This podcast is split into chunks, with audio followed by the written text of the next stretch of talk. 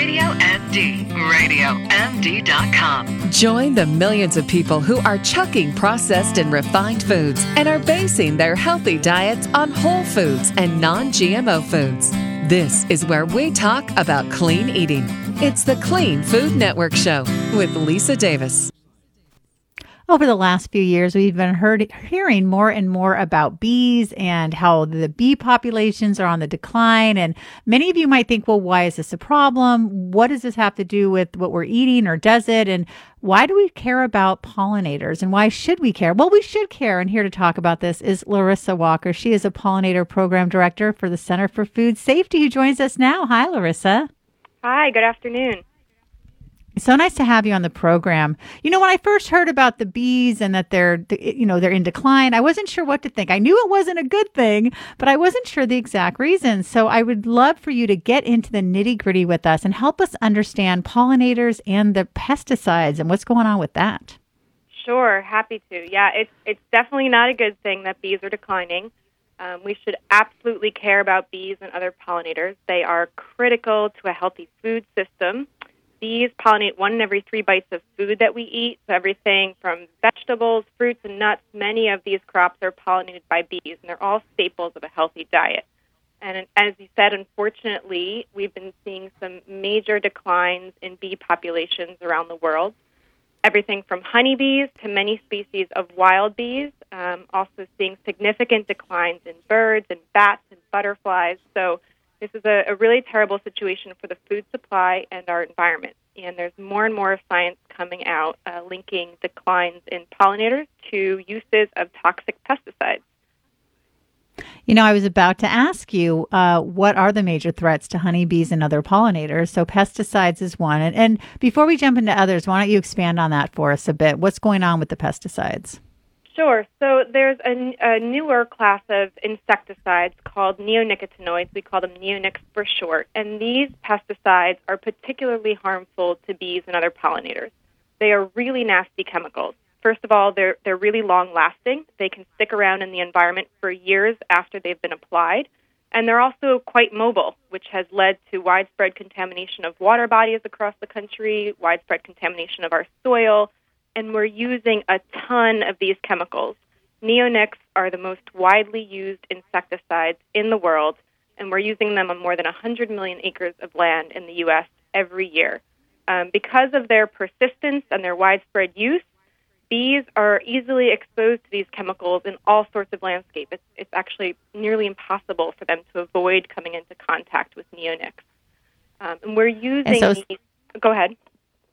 Oh, no, I was just going to say so it's the neonicotinoids uh, that are particularly harmful to bees. Right. Yeah, there I mean, of course, there are many types of insecticides. Insecticides are meant to kill insects. Bees are an insect. So if we use insecticides, um, that does pose a threat to bees and, and other pollinators. But neonicotinoids in particular are quite toxic to them. Um, they're up to 10,000 times more toxic to bees than DDT. So they're, they're really nasty chemicals. And it sounds like they don't have an alternative, right? Or oh, actually, I'm guessing that uh, not using pesticides would be an alternative, but that's a big paradigm shift for many, right? It is, and but there's been a lot of research in the past two years looking at the benefits of using neonics, and there's actually been quite a bit of evidence showing that in many cases, the use of these chemicals are actually providing little to no benefit. In some cases, using mm-hmm. these is doing more harm than good by impacting beneficial insects such as bees and disrupting these healthy farm ecosystems. So um, I'd like to think that the severe losses that we're seeing with bees is a wake up call to regulators and industry. Like you said, we need a paradigm shift. I think we need to rethink the way that we're growing food, um, and we need to quickly transition to more sustainable forms of agriculture. Yeah, I completely agree. So, do you think they're getting the message about these pesticides and that this is what is killing the bees, or do they seem to think that it's something else? And they're like, "Oh, no, no, the Nico, uh, not, however you pronounce that, is fine." You know, talk to us about that. Sure. So, I is there denial? Right. I think that we are seeing governments um, wake up to the widespread declines of bees and other pollinators. Certainly, we've seen other countries take action. The European Union placed a two year moratorium on uses of some of the most toxic neonics. And we've seen many cities and communities across the country um, take action into their own hands and restrict uses of these chemicals.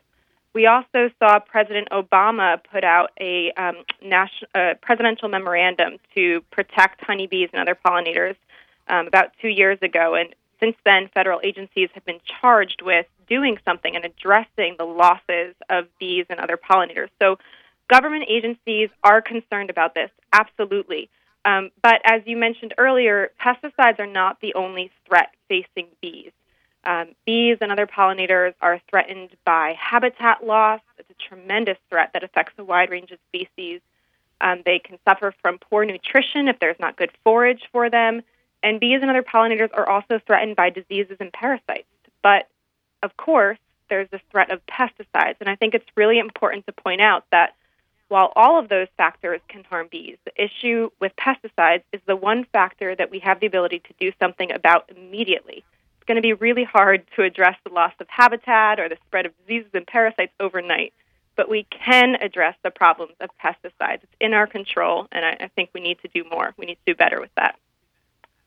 Well, as the pollinator program director for the Center for Food Safety, what are you folks doing to help this?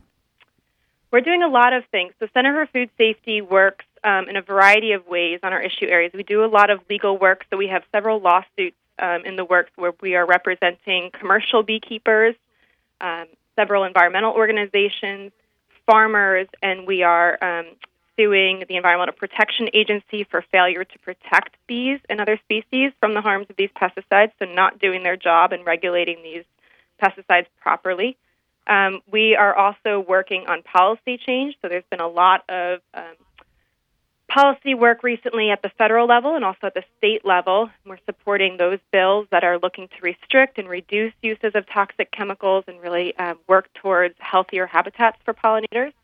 And then, of course, we're building grassroots power. We're supporting the great work that's happening on the ground in communities across the country, everywhere from areas in Portland to um, Minnesota. Minneapolis, Minnesota is doing a lot um, we're supporting a lot of the great work that's happening in communities where they're taking power into their own hands. It must be very discouraging that the EPA isn't doing their part or allowing this to be happening, correct? Because you would think that they would know about how important the pollinators are to the environment and to the food that we eat. It is discouraging to see government regulators not do more on the issue with pesticides because we have seen them take a lot of action on areas to protect bees separate from pesticide threats. So it's discouraging, but it's also um, making it quite clear to us that this is the area that we need to keep up um, our pressure on the agency and keep encouraging them to do the right thing here. Yeah, I bet. When when did you get interested in this kind of work, Larissa? Um, I've always been interested in work uh, around sustainable agriculture and food system issues, but actually, I became interested in, in work involving honeybees when I started at Center for Food Safety many years ago.